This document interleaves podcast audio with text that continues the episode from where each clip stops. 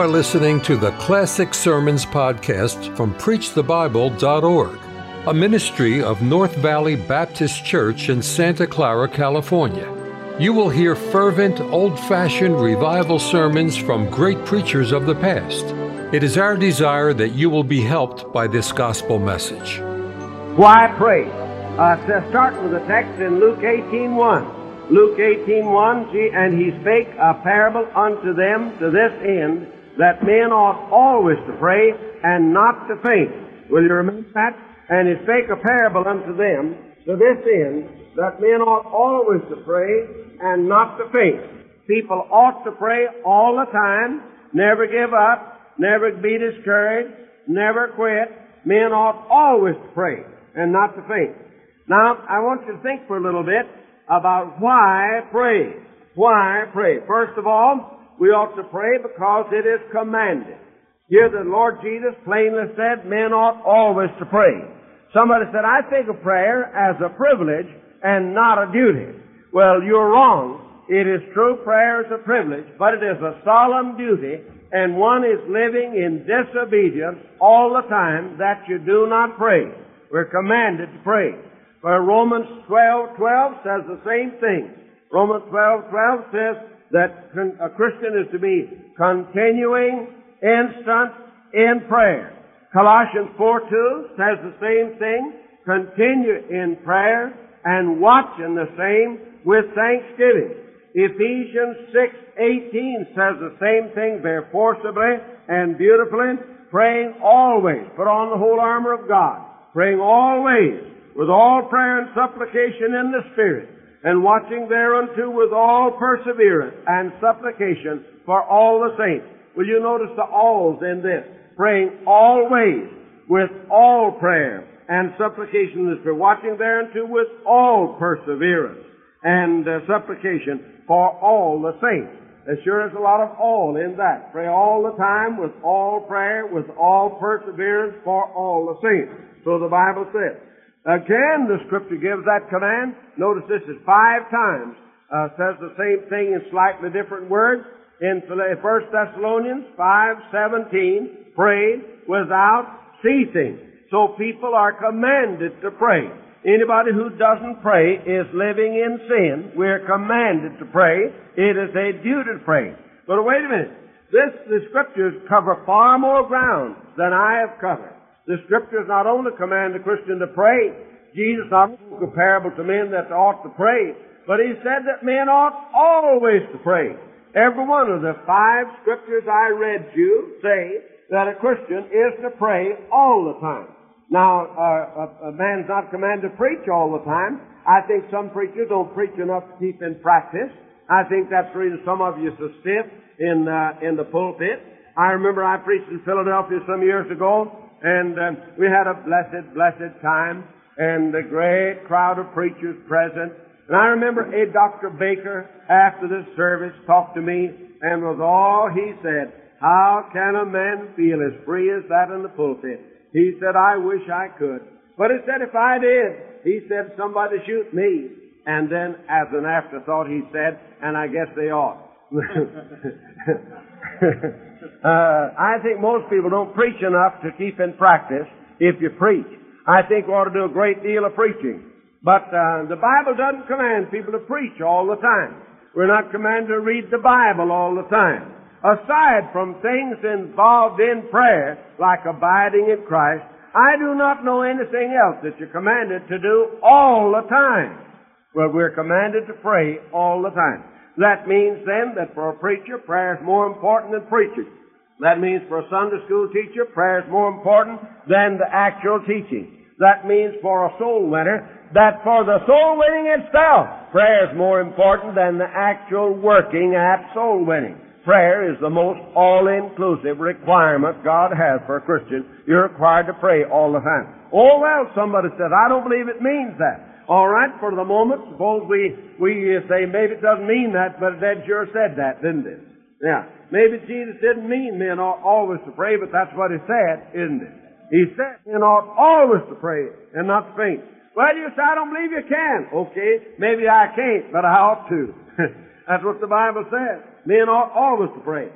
Continuing instant in prayer. Always on the alert in prayer. You say, I don't think you can be. Yeah, you say you got to sleep some, you got to play some, you got to eat some, you, you can't pray all the time. You think I can't, but the Bible says I must if I obey God. Men ought always to pray.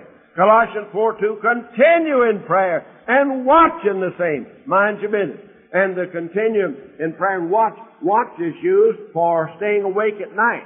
Your fasting means doing without food. Watching means going without sleep in the Bible. People ought to pray all the time. That's what the Bible says. Again, the Bible says, pray without ceasing. Don't stop praying. Don't ever quit praying. Don't quit praying when you go to sleep. Don't quit praying when you eat your meal. Don't quit praying when you go to your work. Don't ever stop praying. Pray without ceasing. That's what the Bible says. Now don't water that down. And don't explain that away. That's in the Bible. Oft repeated. Be for to pray all the time. And somebody said, I don't think you can pray all the time. Somebody says you've got to stop and eat sometimes. Well, maybe you have to stop and eat sometime. I look around here and I see a few people stop sometimes when they didn't have to to eat. And they stayed at it longer maybe than they ought. Uh, but um, uh, you say you have to stop and eat sometime. But let me tell you something. Brother, would you mind if I if I go back into your past? You know everybody's got a past, haven't they? And don't look so sad about it because this will come out. Everybody's got a past. Would you mind if I dig back into your past and find some of your faults and tell the people about it here tonight? Let me see, what did your mother call you? What? Yeah. Oh, all right. Do you mind if I tell them some things your mother had to get after you about? I know some. I'm, I'm not making it up. Now you listen. This boy back yonder, when he was a boy at the table, his mother used to say to him, Owen, don't talk with your mouth full. Didn't she? Yeah, I will see that. All right. Now, then, the truth of the matter is you can talk when you eat, can't you? And Brother Crow, if you was as much concerned about talking to God as you are about yakety yakking with everybody else, you could pray when you eat. Couldn't you? You could pray. People can pray all the time. Men always pray. You say, well, a man's got to work sometime. Yes, you have to work sometime, but when a man works, he can still love his wife and baby, can't he? When a man works, he can still be happy and sing, can't he? When a man works, he's not dead, he's still somebody there. All right? When a man works, he too, and ought to pray all the time. Men ought always to pray and not to faint. Men ought always to pray and not to faint. The truth of the matter is, the Bible here teaches that prayer ought to run so deep that it gets into the substrata uh, of your mind. It ought to get into the subconscious mind where you're crying to God. And you do that when you work or do anything else, the praying goes on to God all the time. People ought to pray all the time. Did you know when you go to sleep? Somebody said, I got to sleep, haven't I? Sometime. Can't pray when I'm sleeping. You can't. You do other things when you sleep.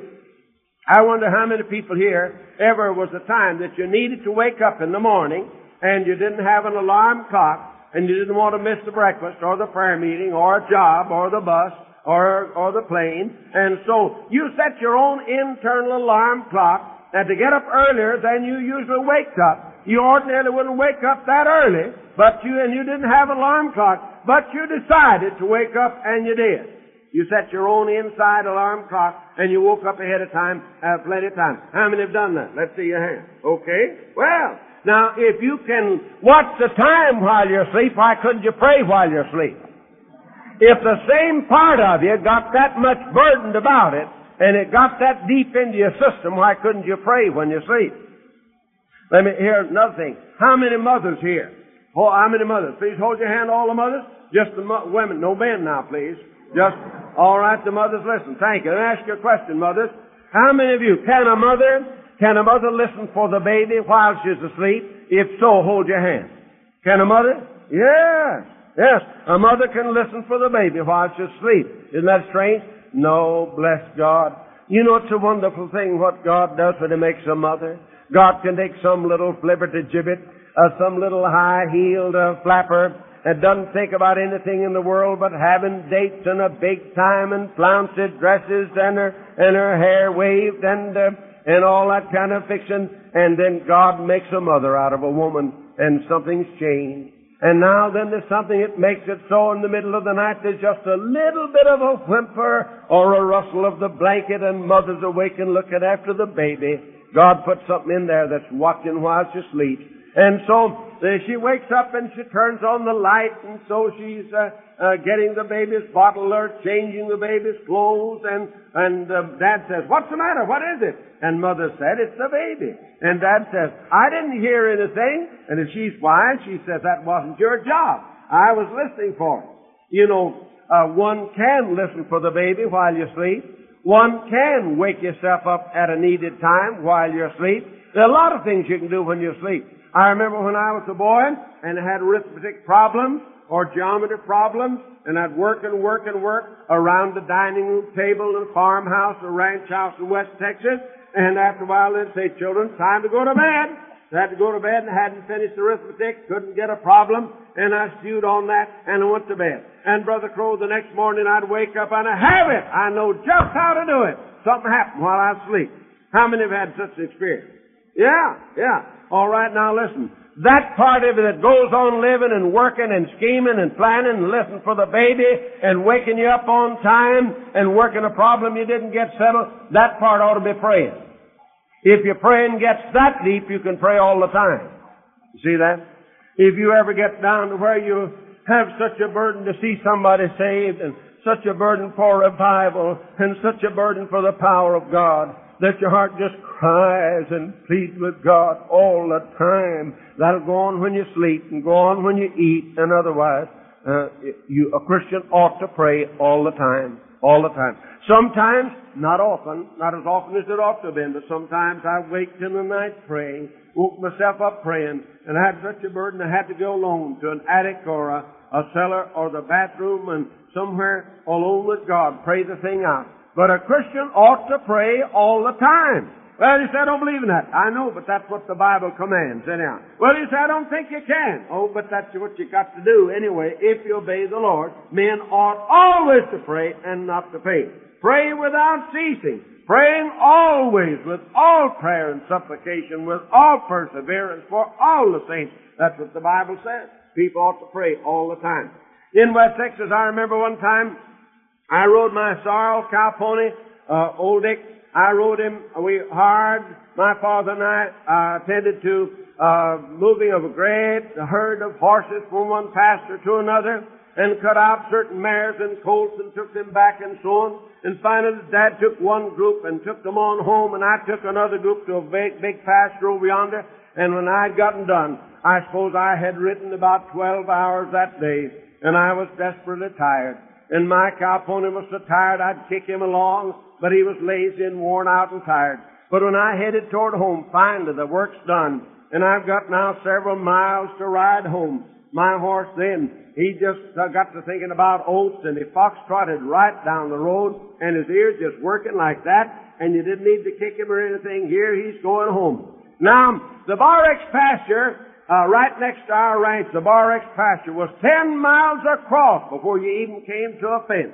I remember, and so it wasn't much of that country. So, I, that night as I rode down a road over the prairie, I sat upright in my saddle, the saddle leather creaking, and the horse fox trotting down the road, and his ears just working like that as he, as he went on toward home thinking about oats and so on. And I sat uh, upright and held the reins and held my body balanced and went sound asleep.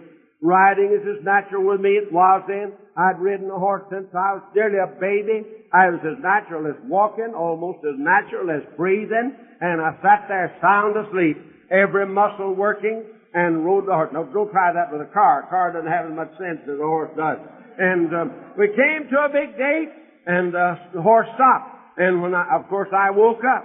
I woke up. And so opened the gate on horseback, of course, and rode through and closed the gate on horseback, of course.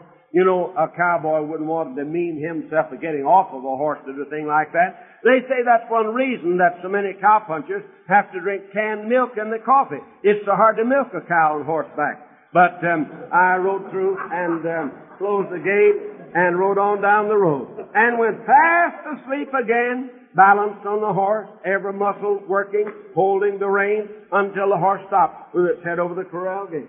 Now, what I'm saying is that things that you get down deep until they become instinctive and subconscious and natural and your life's blood and your breath and your heart and your love and your life itself. You can do all the time. You can do without thinking. A man ought to pray. A woman ought to pray all the time. Listen, that means that according to the Bible then, praying is a big fundamental of the Christian life. I mean, far as the things that ought to occupy and color your whole mind and control you all the time. Now, you ought to read the Bible a lot. You ought to meditate in it day and night. But you can't read the Bible all the time because you got your eyes closed sometimes, or you're working looking at something else sometimes. But one can pray all the time. Well, you say, I can't pray and do other things. Then you're not enough concerned about praying. If you get concerned enough about it, you can pray. Yes, sir. And pray while you do other things. Men ought to pray all the time. So the Bible said. I say, first of all, people ought to pray all the time because we're commanded to pray all the time. Now, second, why pray? People ought to pray. We ought to pray all the time. We ought to pray because that's God's appointed way for a Christian to have things. In James 4 2, the scripture says that you have not because ye ask not. The scripture says here that you fight in war, you lust and have not, and desire to have and cannot obtain, yet ye have not because ye ask not. Ye lust and have not. Ye kill and desire to have and cannot obtain. Ye fight and war, yet ye have not because you ask not. Now we ought to pray because that's the way to have things. The way to have things is to ask God. That's simple. I wish you'd believe it. We ought to ask God. You ought to ask God when you need wisdom. You ought to ask God when you need power. You ought to ask God when you have daily bread. My, I wish I had time for a series of messages on prayer. I hope you'll get my book back there on prayer, asking and receiving. May I ask you now, how many here have it or have read it? Let's see your hand. Many of you have. If anybody doesn't have it, I hope you'll get it. 165,000 copies have been published, making it one of America's bestsellers. It is, in fact, the world's bestseller on prayer. It's in the Sears Roebuck catalog. Did you know that? It's sold in some principal department stores. And I wish you'd read it. Forgive me for saying the word, except I'm so anxious for you to get more than I can give you in one message. But listen, I'm just saying to you that a Christian is supposed to have things by going to ask God day by day. You have not because you ask not. Why pray? You know, God has lots of things He'd like to give you, but you don't ask for them. God has many things He'd like to give you, but you don't ask for them. God can't do it to His glory unless you pay attention, unless you have a heart for it, unless you want them enough to ask and give Him the credit for it, so you don't have because you don't ask. There are people who are sick who could be well if they prayed. I do not think it's always God's will to heal the sick. I'm sure it's not. I think sometimes God wants a saint to go to heaven. Don't you? I think sometimes God wants you to lie flat on your back till you learn some sense. Don't you?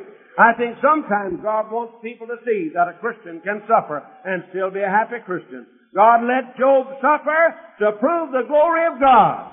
And uh, it is not always God's will to heal the sick. Uh, Paul wrote and said, uh, I have Trophimus have left a certain place sick, and so on. And he said, Timothy, I take a little wine. That word there is for grape juice, I think. The word wine in the Bible may mean new wine, simple grape juice, or may mean after it's fermented. He said, take a little wine for thy stomach's sake and thine orphan infirmities. So Timothy wasn't healed. It's not always God's will to heal the sick. But I'll have to say this, it usually is God's will.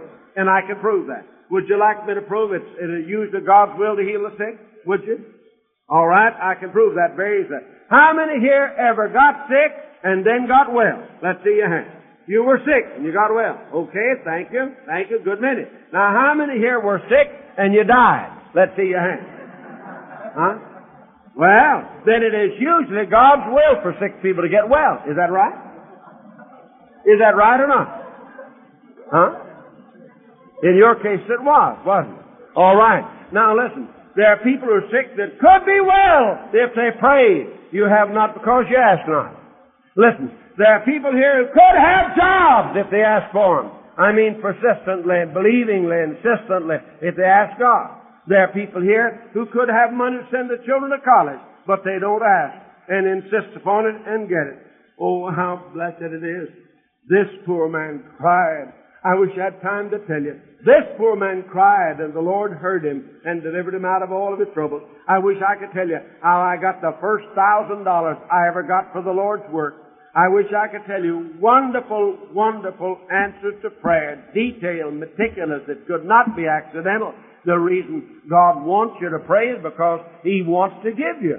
And so you have not because you ask not. One big reason to pray is that a wonderful God is able to give more and wants to give more, but you don't let Him. You don't ask Him. You don't receive. What shall I render to the Lord for all His blessings? I'll take the cup of salvation and ask Him for some more. I'll take it and ask Him more. It is said years ago in the lumber camp on the, in the Northwest on the mountainside, it said that there was a Japanese cook a Chinese cook perhaps it was.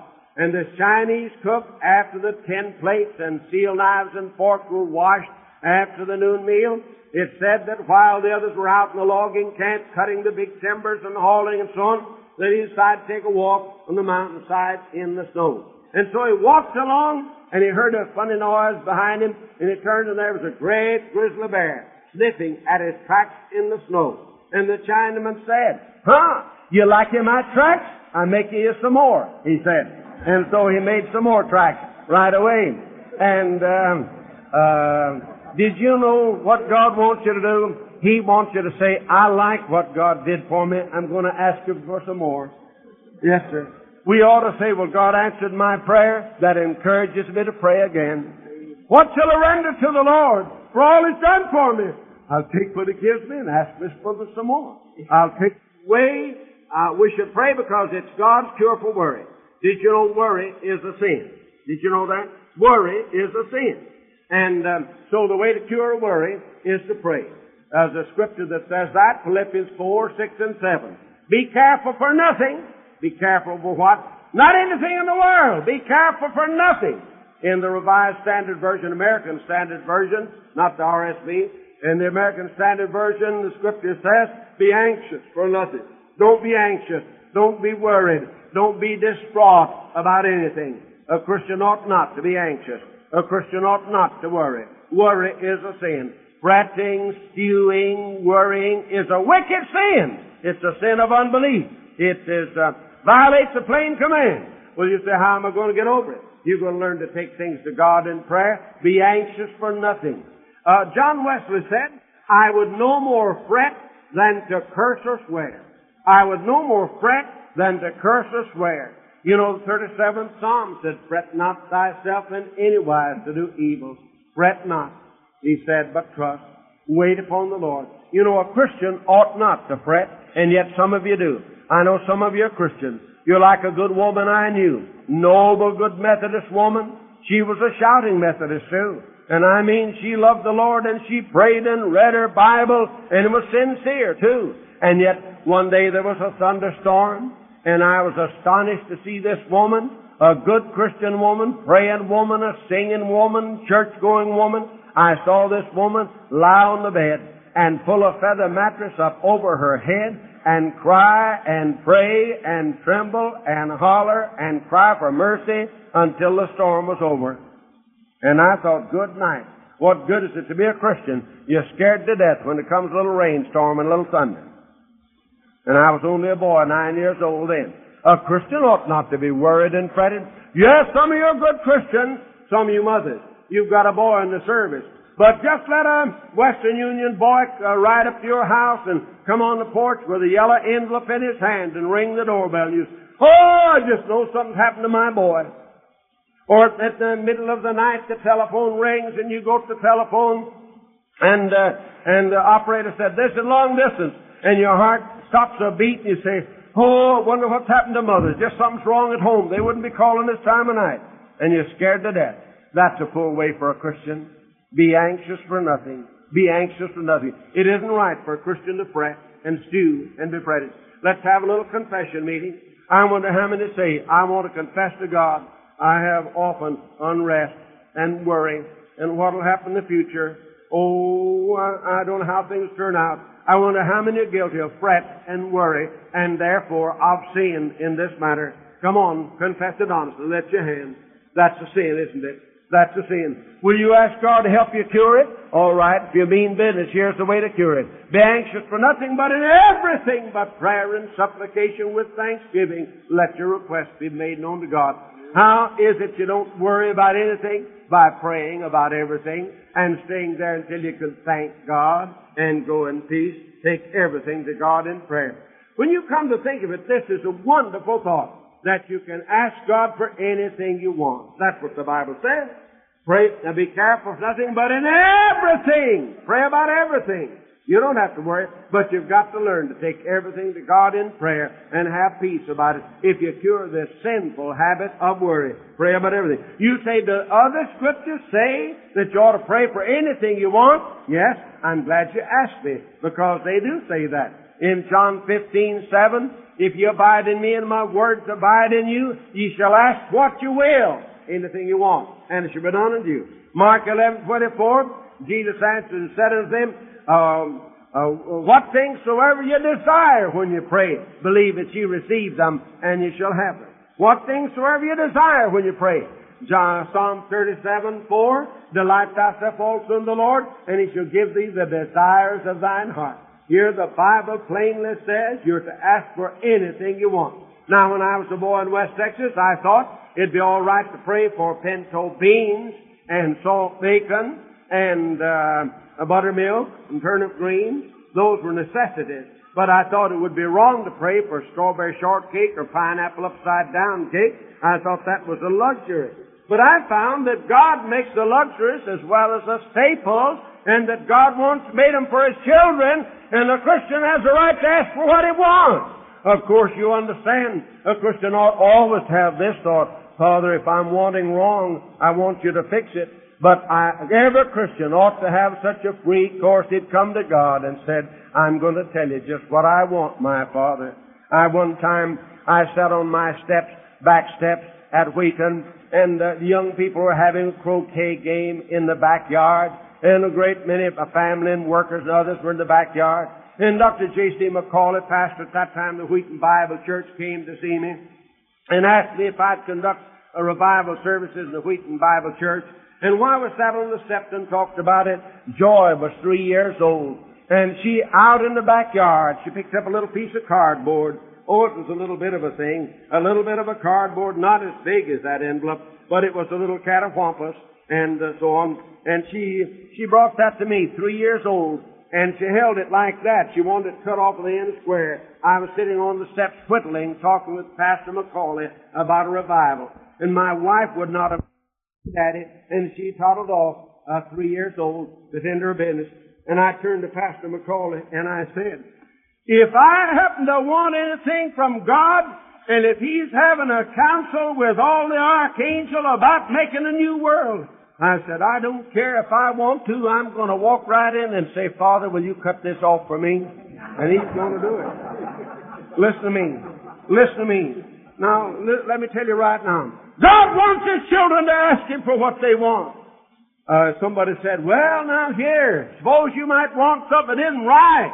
Well, Brother Crow, now, I don't see how you'd be so much better off. Here's something that you and I want, and you're afraid it isn't right, and so, um, you say, I'm going to go and ask God about it, and you say, well, I'm not going to ask God for it might be wrong. I'm going to scheme around behind God's back and try to get it by hook or crook without praying. Now, I don't see but what it'd be better just go honestly to God and say, Lord, this is what I want, and if it's all right, let me have it, Lord. And if I'm wanting wrong, you fix my water. But I'm not going to have any secrets between me and God. I remember a good day. One of the best things ever happened to me, praise God. I came one day to a conclusion. I don't know why I'd never seen it before, but I came one day to a conclusion.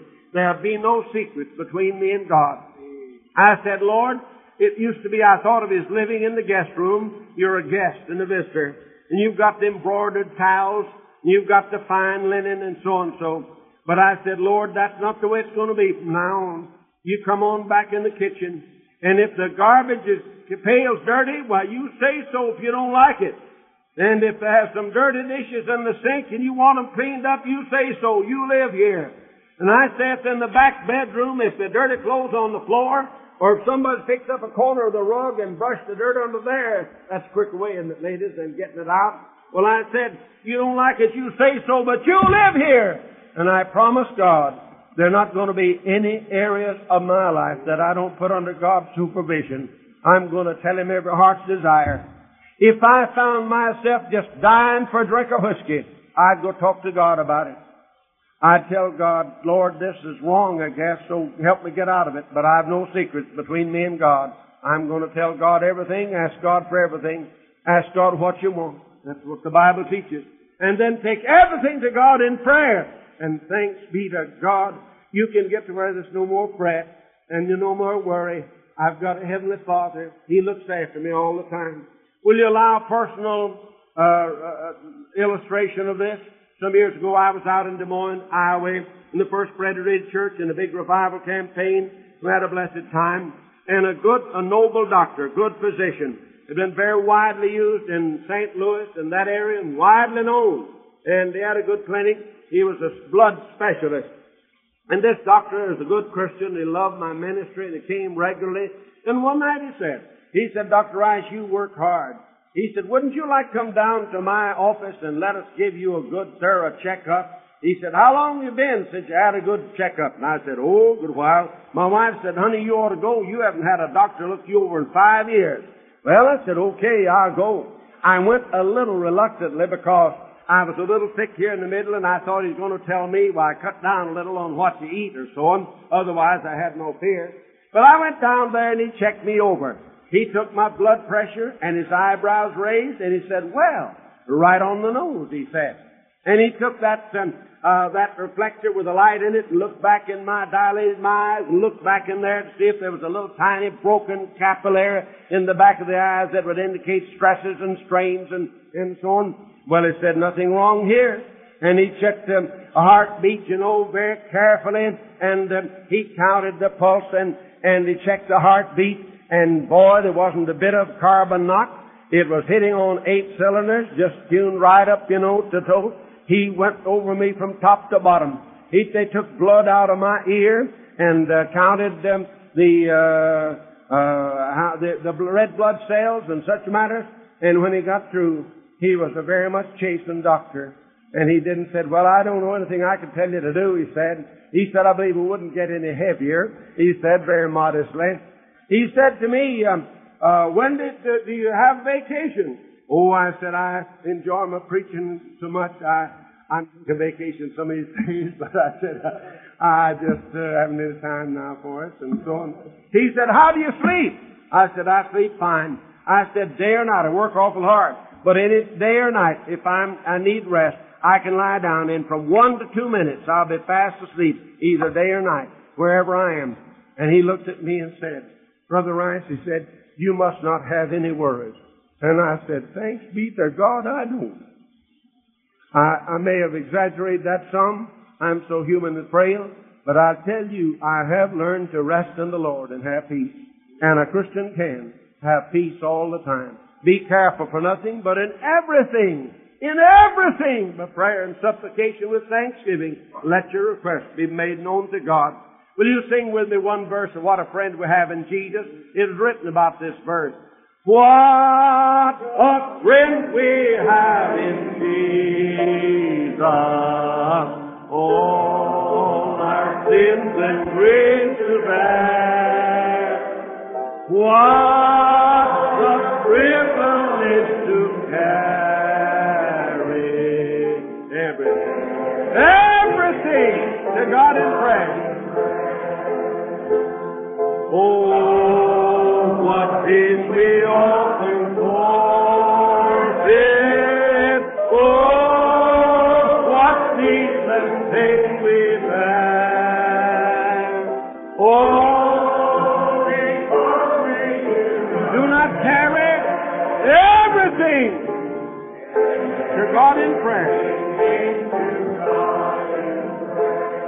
People ought to pray because it can cure worry.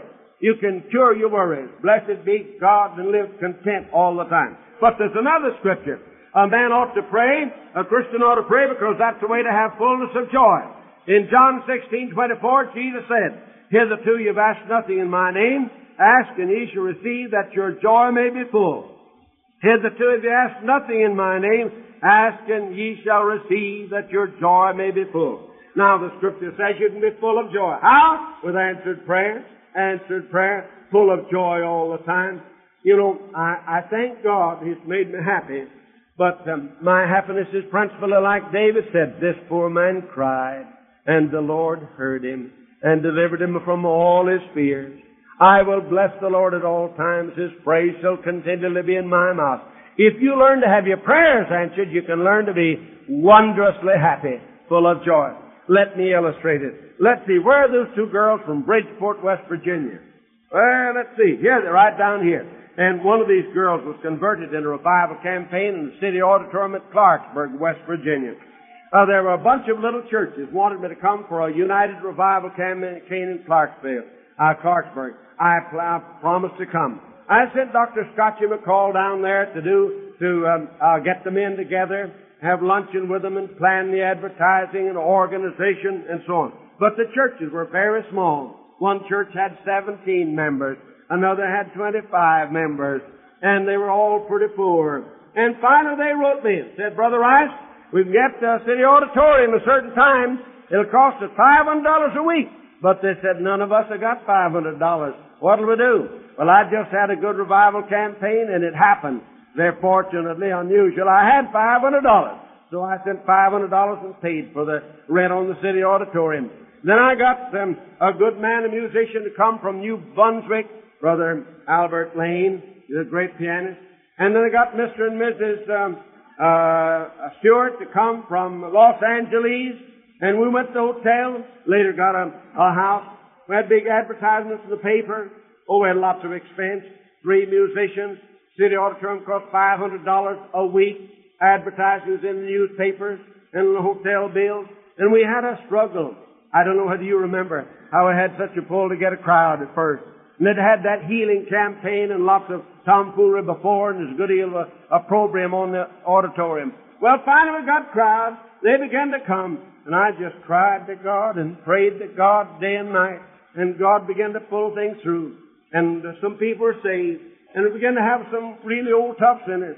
I wonder, do you remember that old gray-headed drunkard that was saved and came down the aisle and hugged my neck and nearly broke my neck here, and then we began to have so many, some really old tough sinners saved, and we had a wonderful time. And finally, a good many helped. And I remember this, dear girl. I remember what you gave, help on the expense of that meeting to pull the things out.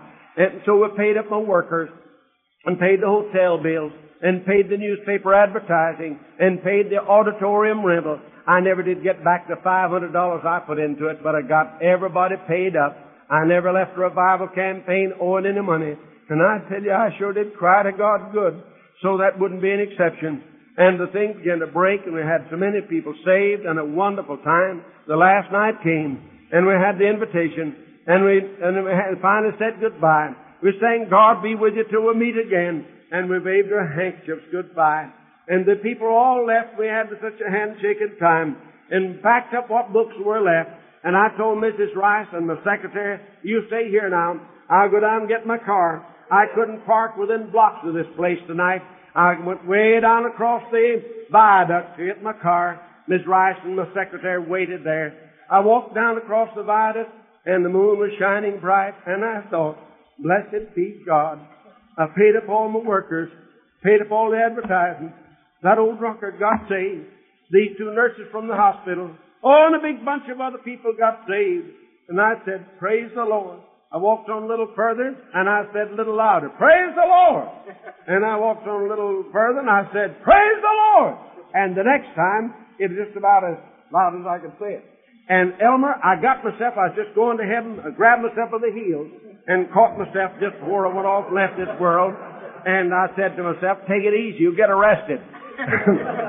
and I went on down there and got my car, came back and got my wife and the secretary and loaded things in the car and went on my way. But my heart just saying, listen, if you get your prayers answered regularly, you'll stay full of joy. This down in the mouth kind of Christianity because you just not getting results in your prayer life.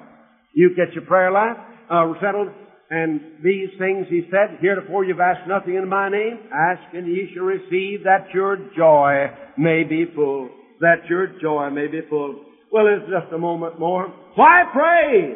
Well, pray, there's so many things about it, but prayer is a way to power. If ye being evil know how to give good things to your children, how much more shall your heavenly Father give the Holy Spirit to them that ask Him and ask Him? And it's in the present tense, which means ask and ask and ask and ask. If you keep on asking, you can have power. It's the way to revival. Second Chronicles 7.14, if my people which are called by my name shall humble themselves, that's getting on praying ground. And pray, that's definite asking. And seek my face, that's keeping on begging. And turn from your wicked ways, that's taking the chunks out from under the gospel wheels. And so on.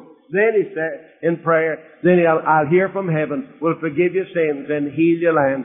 People ought to pray all the time. Will you set out to pray all the time and try to cultivate an attitude of mind to remember and call on God and pray everywhere you are all the time and keep on praying and pray about everything and have peace and no fret and no worry, but live in fullness of joy and have what God has for you to have. Will you set out to pray all the time? I hope you will. Thank you for listening to the Classic Sermons podcast from PreachTheBible.org a ministry of North Valley Baptist Church in Santa Clara, California. To listen to many more powerful sermons, visit our website, preachthebible.org. If you enjoy Christian music and programming, visit knvbc.com for Christian music you can trust.